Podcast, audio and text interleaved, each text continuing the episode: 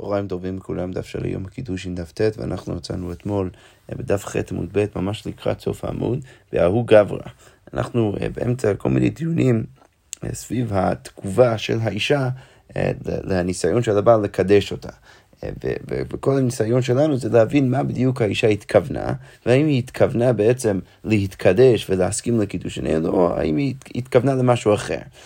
אז הגמרא אומר ככה, ההוא גברא דהווה כמזבין חומרי פתחייתו. אז היה איזשהו מישהו שהוא היה מוכר חרוזים כאלו, שהוא היה שם שם על איזשהו חוט. עכשיו, הייתה איזושהי אישה שהגיעה אליו, ואמרה לי, הב לי חד שוחד, תביא לי חוט אחד עם כל הדברים האלה שאתה מכין. אז אמר לה, יהיבנה לך מקדש לי, האם אני מביא לך אחד מהדברים האלו, האם את תסכימי להתקדש לי? אז אמרה לי, הבה מי הבה, תביא תביא. עכשיו השאלה היא, האם כשהיא אמרה תביא תביא, זה אמירה שבעצם מסכימה לניסיון של הבן אדם הזה לקדש אותה, או האם היא לא מסכימה בהכרח לקידוש, היא סתם רוצה את החוט. אז כמו אומרת, אמר רב חמא, כל הווה מהווה לאו כלום. איך צריך להבין אותה? היא סתם אומרת, נו, תביא, תביא, זה לא קשור לקידוש, היא רוצה רק את החוט. אז ככה רב חמא בא ואומר שאנחנו צריכים להבין אותה. היא לא באמת הסכימה לשום קידוש, היא לא מקודשת, היא סתם רוצה את הדבר הזה, את החוט. ולכן ככה היא אמרה. אוקיי, עוד סיפור מאוד דומה.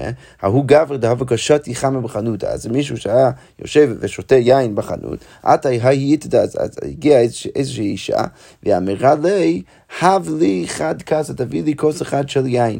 אמר לה, יהיבנה לך מקדש לי, האם תסכימי להתקדש לי? אז אמרה לי, אשקויה אשקיין, נו, תביא יין. אז אמר רב חמא, כל אשקויה אשקיין, לאו כלום, גם זה לא נחשב כקידושין. ההוא גברא דהווה כשתי תמרי מדקלא. אז מישהו שהיה משליך, מלקט את התמרים מהדקל, מהעץ, הגיעה אישה, אמרה לי, שדי לי תרתי, תביא לי שני תמרים. אז אמר לה, שדינה לך מקדש לי, אם אני אביא לך את התמרים, האם אתה תסכים להתקדש לי? אמרה לי, שדי משדה. כן, תביא. אז אמר רב זביד, כל שדי משדה, לאו כלום, זה לא נחשב כקידושין. אוקיי, אז כל זה אבל לגבי התגובה שאומרת את זה פעמיים. הסיפור הראשון, הווה מהווה, והסיפור השני, אשקויה אשקיין, והסיפור השלישי, שדי משדה. שאפשר בעצם להבין אותה כל פעם, כאילו היא אומרת, נו, תביא, וזה לא באמת קשור לקידושין. אבל עכשיו הגמרא שואלת, היא באה לו, הווה, אשקי, ושדי, מה קורה אם היא אומרת את זה רק פעם אחת? הווה. אז יכול להיות שזה משהו יותר ברוגע, יכול להיות שבאמת מסכימה לזה. אז כמו אומרת, אמר רב הנה מקודשת, במקרה הזה באמת תהיה מקודשת. אבל בא רב סמא בר אקטא, ובא ואומר, רב סמא בר אקטא אמר, תגא דמלכא לא יכול להיות, אינה מקודשת, ברור שהיא לא מקודשת, והלכתה אינה מקודשת, וההלכה היא שהיא לא מקודשת.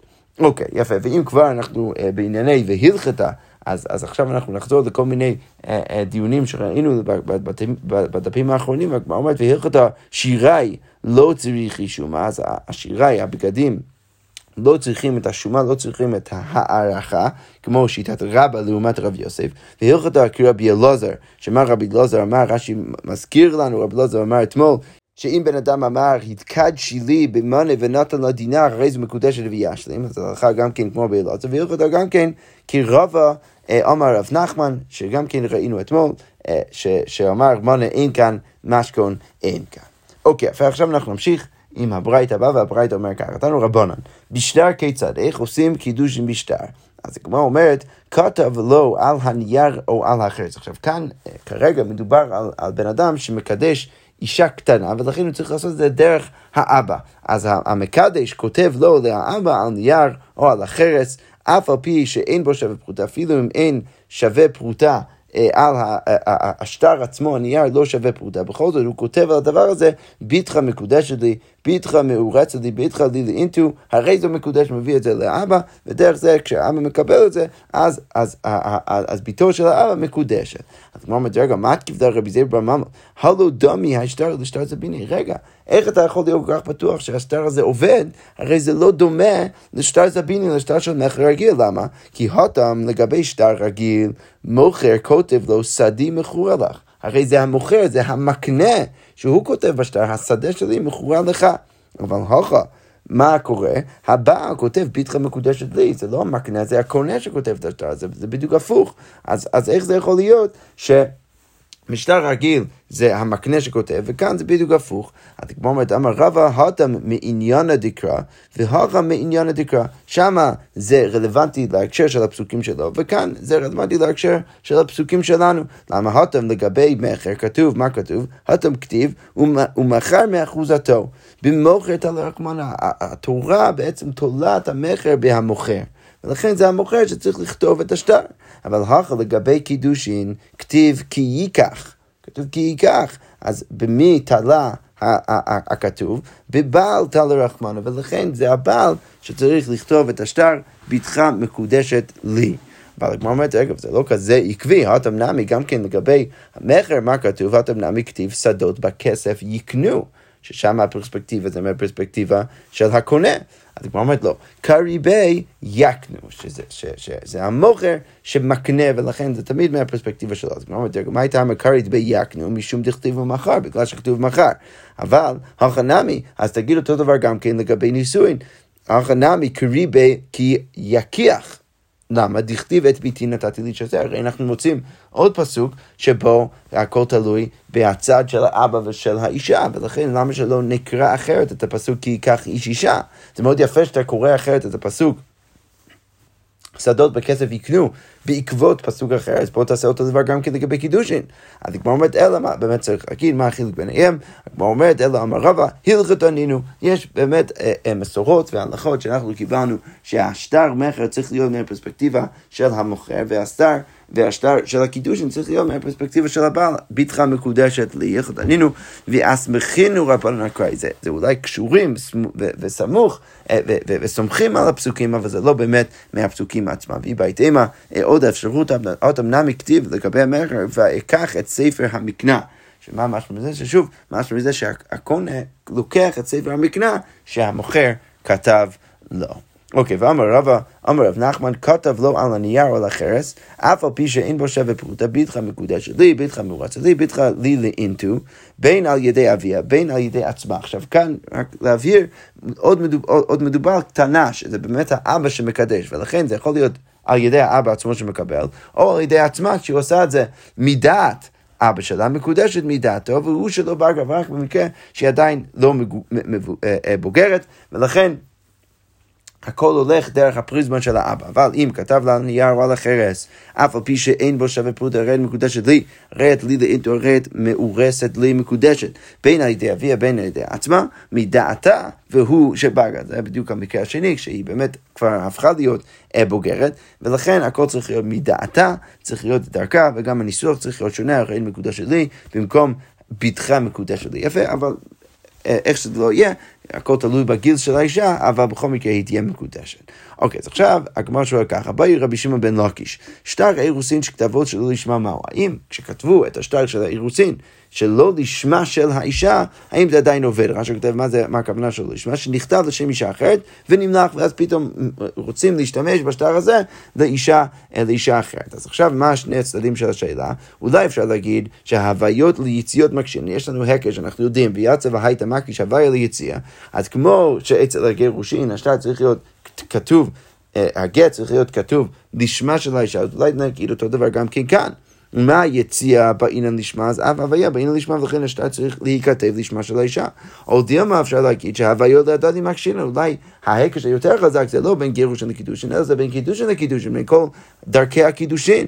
מה אנחנו יודעים לגבי שאר דרכי הקידושין? מה הוויה דכסף? לא בעינן לשמה, אז ברור שאתה לא צריך לשמה. למה? אתה לא צריך להכין מטבע או כסף שזה יהיה לשמה של האישה שאתה הולך לקדש אותה עם הכסף הזה. ברור שלא.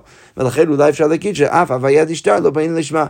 אוקיי, אז כמו אומרת באתר, דבעיה אחרי שיש לו כשאלת השאלה, עוד הרבה שאתה הוא גם כן ענה לשאלה, הוויה ליציאה מקשינן, דאמר קרא ויצא והייתה, תמיד ההקש היותר חזק זה ההוויה ליציאה, ולכן כמו שאצל שטר הגירושין, הגט, צריך להיות לשמה של האישה, אז כמו כן, השטר הקידושין צריך להיות לשמה של האישה. אוקיי, עכשיו המשחק מה ואומרת, איתמר, כתבו לשמה ושלא מדעתה. מה קורה אם אכן כתבו את השטר לשמה של האישה, שזה מה שאנחנו אמרנו למעלה שצריך, אבל כתבו את זה שלא מדעתה של האישה. רב ואבינה אמרי מקודשת, זה עובד, ורב פאפה ורב שירביו אמרי אינה מקודשת, זה לא עובד. אז כמו אומרת, אמר רב פאפה, אימא תימא דידהו, ואימא תימא דידי, אני אביא את הטעם שלהם וגם כן את הטעם שלי. אימא תימא דידהו, דכתיב יצא והייתה מה כי שווה לי יציאה, מה יציאה לשמה ושלא מדעתה, הדף הוויה נמי לשמה ושלא מדעתה, כמו שאצל גירושין. זה צריך להיות לשמה, אבל זה לא צריך להיות מדעתה של האישה, לא צריך לכתוב גט כשהיא יודעת מזה. כמו כן גם כן, כאן, לגבי שטר קידושין בדיוק כמו גירושין. אבל אם אתה מדידי, אבל הוא אומר, ומה הסיבה שלי, למה זה לא עובד? ויצא והייתה מה כי שווה ליציאה. מה יציאה בעניין דעת מקנה, כמו שאצל גירושין צריך לפחות דעת המקנה, שזה הבעל, אז כאן דעת המקנה זו האישה, ולכן אף הוויה בעניין דעת מקנה, ולכן צריך גם כן דעת האישה. אוקיי, אז כמו אומרת, מייתי ואין כותבין שטרי אירוסים ליצון אלא מידת שניהם, לכאורה משמע, כמו רב פאפה, ולא כמו רב ורבינה, לכאורה משמע שצריך להיות דווקא מדעתה. אז כמו אומרת, מי לאו שטרי אירוסים ונישואין ממש, כמו אומרת, לא שטרי פסיקתא. לא, מדובר שם לא על השטר של הקידושין עצמו, אלא שטרי פסיקתא. מה זה שטרי פסיקתא? אז שכותב, התנאים שביניהם וממון שפוסקין זה לזה. זה צריך לכתוב מידת שניהם, וזה לא בכך אומר שהשטר עצמו צריך להיות, השטר קידושין עצמו צריך להיות מידת שניהם. כמו אומרת, הוא כתב רב גידל אמר רב, דאמר רב גידל אמר רב, כמה אתה נותן לבנך, אם הסיפור הזה קורה, שבן אדם מקדש את ביתו, או הבן של בן אדם מקדש את ביתו של בן אדם אחר. שני האבות מגיעים יחד, ועכשיו הם דנים ביניהם כמה כל אחד מוכן לתת לתוך הנישואין. אז אם הם אומרים כמה אתה נותן לבנך, אז אבא של הבת, של האישה, אומר לאבא של הבן, כמה אתה תכניס לנישואין האלו לבנך. אז הוא עונה לו כך וכך. אוקיי, ואז הוא שואל אותו לבנך כמה אתה נותן כך וכך. עמדו וקידשו, אם עמדו ועשו קניין, וקידשו קנו, והן הן הדברים הנקנים באמירה, וזה כבר מספיק, שדרך ההנאה, ודרך זה שהם הסכימו כל אחד להתחתן יחד עם השני, אז הם כבר הסכימו גם כן למה שהם אמרו בתוך הדו-שיח הזה, כמה שהם ייתנו ויחליטו תוך הנישואים, וזה כבר מספיק, זה חידוש קדוש, שלמרות שהם לא כתבו את זה, לא עשו מעשה קניין, בכל זאת זה מספיק, כל הסיפור הזה הוא מספיק כדי שהעדים יכולים לשמוע ולראות את כל מה שהיה, ואז לכתוב את הכל, והכל עכשיו קנוי זה לזה. יפה, עכשיו, לענייננו למה זה רלוונטי? זה רק רלוונטי להגיד שיש שטר אחר, שאותו צריך לכתוב מידת שניהם, שזה השטר הפסיקתא, אבל לגבי השטר של הקידושין עצמו, זה לא בהכרח נכון להגיד שצריך להיות מידתה של האישה.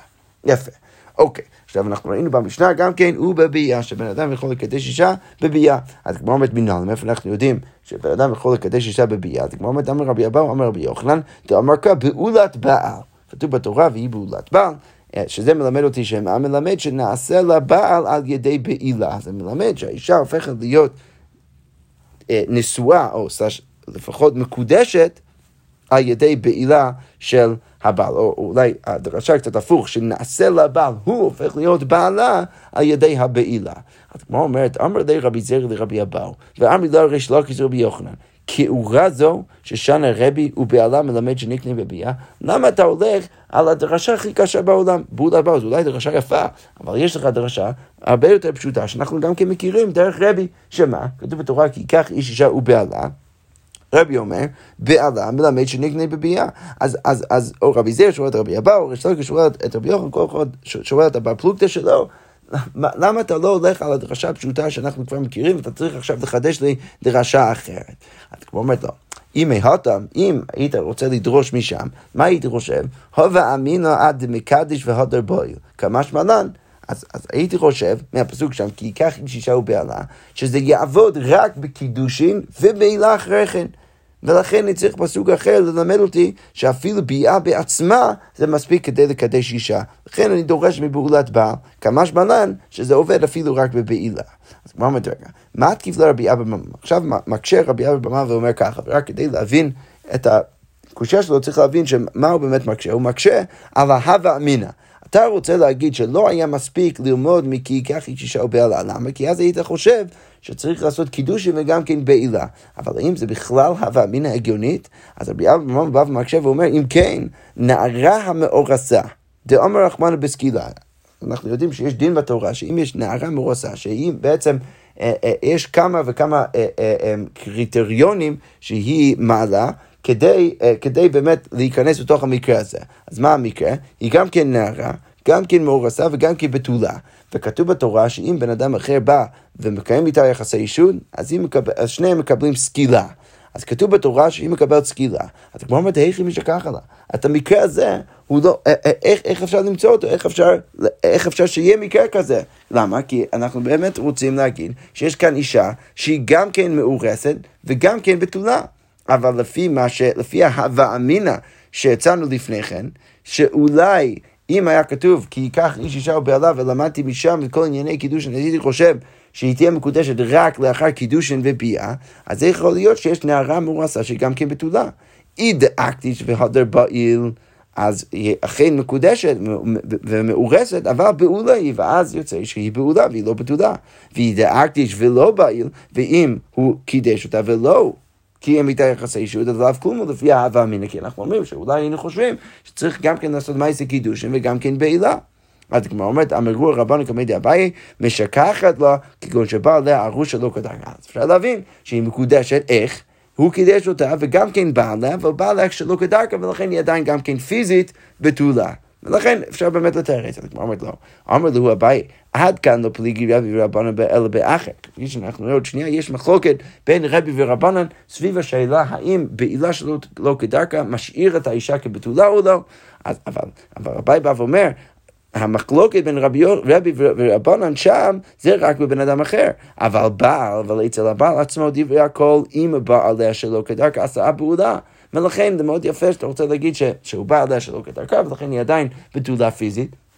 אבל הלכתית זה לא נכון, כי כולם מסכימים שהבעל שבא על אשתו שלא כדרכה הופך אותה להיות לפחות דינית כבעולה. ולכן עדיין אנחנו בבעיה, איך אפשר למצוא אישה שגם כן מקודשת וגם כן בתולה. שוב, כל זה לאור האהבה מינה, שהיינו חושבים שאולי אפשר לקדש אישה רק על ידי קידושין ובעילה אחר כך.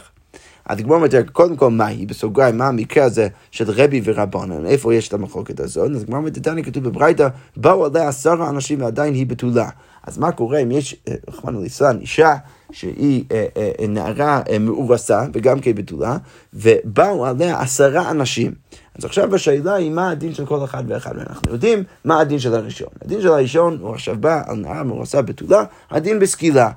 אבל את 9 האנשים האחרים שמגיעים בסוף, האם אנחנו כוללים את כולם בדין אחד ולכן כולם בסקילה, או אם אנחנו רואים שכבר אחרי הבעילה של הבן אדם הראשון, אז כבר היא לא בתולה אלא בעולה, ולכן הם כולם בחנק שזה דין אחר, זה עונש אחר שהם אמורים לקבל, ולא הסקילה, כי בסוף היא לא הייתה פיזית בתולה.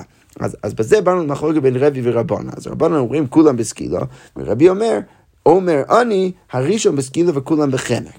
יפה, אז יש שם את המחלוקת שם, אבל מה שאמרנו עכשיו כרגע, זה שהבעל, אם כולם מסכימים שאם הבעל בא עליה, אז היא הופך להיות בעולה, אפילו אם הוא בא עליה שלא כדרכה. אז עדיין אנחנו מחפשים סיטואציה או אפשרות, למצוא מקרה שבו האישה תהיה מקודשת, וגם כן בתולה לאור האהבה המינה שאנחנו יצאנו למעלה. וכל זה כדי להבין למה רבי יוחנן לא רצה ללכת על הדרשה של רבי.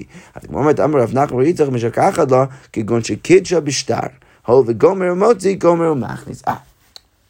כל האהבה המינה שלנו, בפסוק כי ייקח איש אישה ובעלה, זה רק בקידושי כסף. שהייתי חושב שצריך גם קידושי כסף, וגם כן בעילה אחר כך, ורק אז היא תהיה מקודשת. אבל בקידושי שטר, הייתי אומר שזה עובד, כמו שזה גומר ומוציא בגירושין, אז כמו כן זה גומר ומכניס בקידושין, וזה באמת עובד בקידושין. ולכן זה מאוד קל למצוא מקרה של אישה מאורסת, גם כן בתולה, רק זה צריך להיות במקרה שבו הבעל קידש אותה על ידי שטר. אוקיי, אז כל זה מסביר למה רבי יוחנן לא רוצה ללכת על הדרשה של רבי, והוא הולך על הדרשה שלו. עכשיו, כל אחד צריך לשאול את עצמו איך הוא לומד את הדינים של השני. אז כבר אומרת רבי יוחנן, היי ובעלה, מהי אביד? אז איך הוא משתמש במילה בעלה? רבי אומר, ובעלה, אז זה מלמד שהוא יכול לקדש אותה בביאה. אבל איך רבי יוחנן משתמש בפסוק הזה? הרי הוא לומד את הדין של קידוש הביאה במקום אחר מבעולת בעל, אז איך הוא דורש את המילה בעלה? אז כבר אומרת, הוא מבא אליי, זו נקנה בביאה, דווקא האישה הזאת, נקנה בביאה, סתם אישה שבן אדם מקדש אותה, אבל אין, המה העברייה נקנה בביאה. אז כמו המצאה, כדאי תחמין מה, אולי הייתי חושב תהייתי בקו החומר, מיבמה שתחמון את זה מקו החומר מיבמה. למה? ומה יבמה שאין לקנות בכסף, נקנה בביאה, אז אפשר לקנות אותה בביאה, למרות שאי אפשר לקנות אותה בכסף. אז זו, האישה הזאת, כשנקנה, אמר רבייה, שנקנה בכסף, אז אין עודין שנקנה בביאה, ולכן הייתי חושב שאפשר לקנות אותה בביאה, כמה שמלא מהפסוק הוא פעלה, שדווקא אישה רגלה אפשר לקנות אותה בביאה, ולא אמר רבייה. אז אמרת, רגע, אם באמת רצית, אם באמת אתה חושב שהיית יכול ללכת על הקו החומר הזאת, הרי מה ליבמה שכן זקוקה ועומדת, הרי זקוקה ועומדת, ולכן אולי דווקא אצלה, אפשר לקדש אותה בביאה, ומה שאין כן לגבי המעביריה. אז אמרת, לא בכל זאת, צריך לדעת, תחמין מה הייתי חושב, הואיל וכתיב, אם אחרת ייקח לו, שכך כתוב לגבי האמה העברייה, אז מה הייתי חושב? הקישה כתוב לאחרת. אז יש הקש בין האמה העברייה לבין אישה אחרת שהאדון לוקח לבן שלו. אז מה אחרת מכאן בביאה? כמו שהאחרת, האישה רילה, אפשר לקנות את הביאה. אז הייתי חושב שאף אמה העברייה מכאן בביאה. ולכן כמה שמלן, אני צריך את הפסוק, הוא פעלה שדווקא אישה רילה אפשר לקנות את הביאה, ולא את אמה העברייה. יפה. אז זה מה שרבי יוחנן אומר מהפסוק של רבי. אוקיי, ורבי, היסבור המנהל, איפה הוא יודע ש... את האמה העברייה אי אפשר לקנות בביאה, אז כמו אומרת, אם כן, נכתוב רחמנו, הוא בעל. מהי? הוא בעלה, שמה מן התרת אפשר ללמוד גם את הדין של הביאה, קידוש הביאה בכללי, וגם כן את זה שדווקא אותה אפשר לקדש בביאה, אבל לא אמה העברייה. אוקיי, ולרבו דאמר בר אהינה, אז ברלי, כי ייקח איש אישה ובעלה.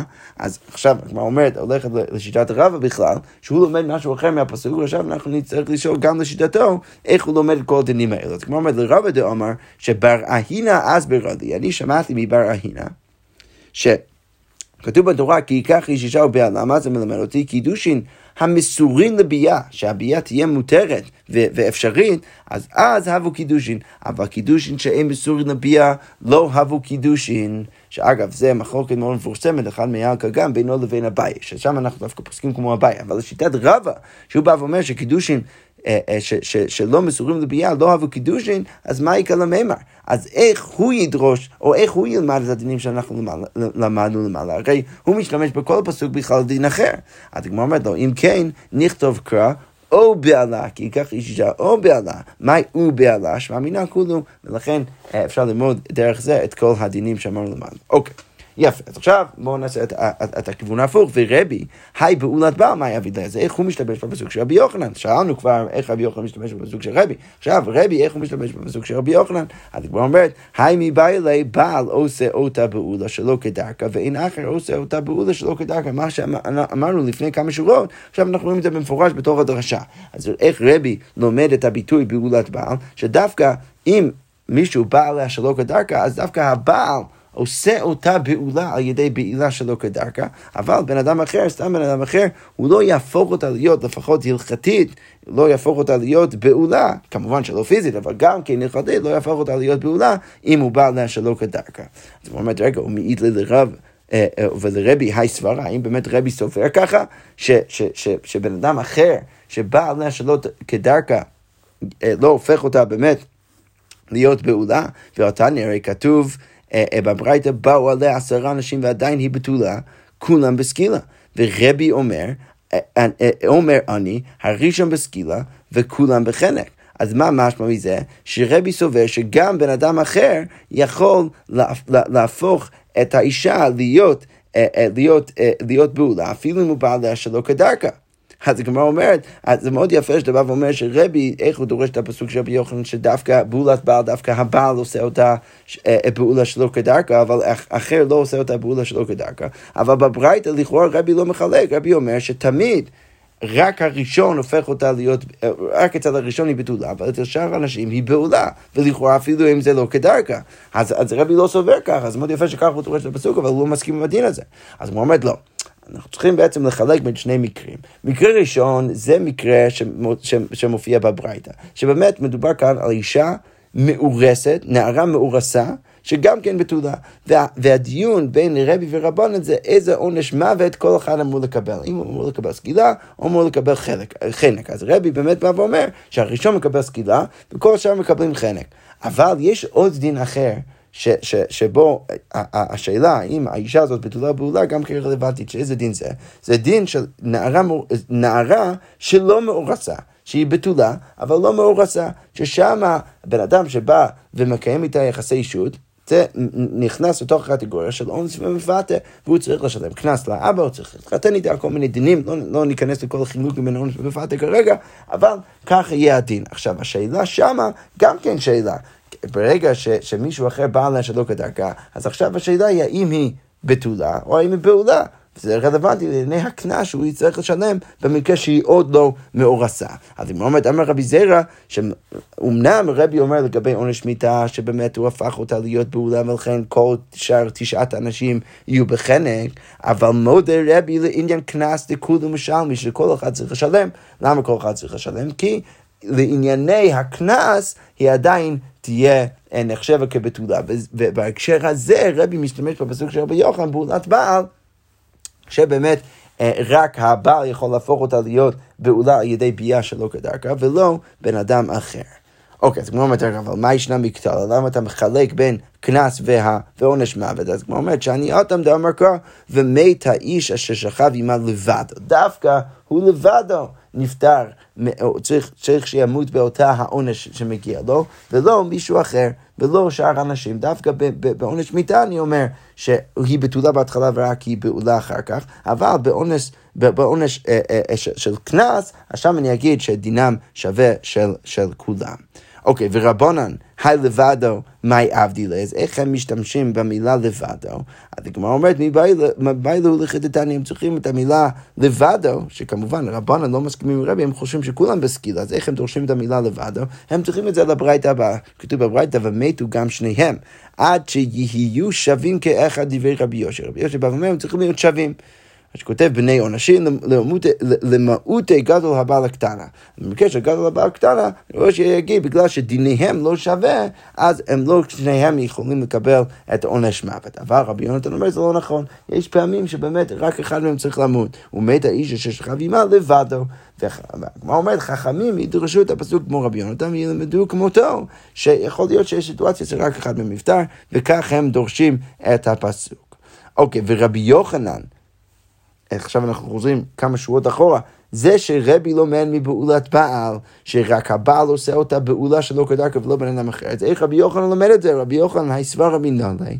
זאת אומרת, אם כן, נכתוב קרא בעולת איש. אם לא רציתי ללמוד את הדין הזה, אז היה צריך לכתוב בפסוק בעולת איש. מהי בעולת בעל? מה הפשט שכתוב בעולת בעל? שבא מן התרתי, אני יכול ללמוד משם גם לגבי קידושי בייה, וגם כן לגבי הדין של רבי,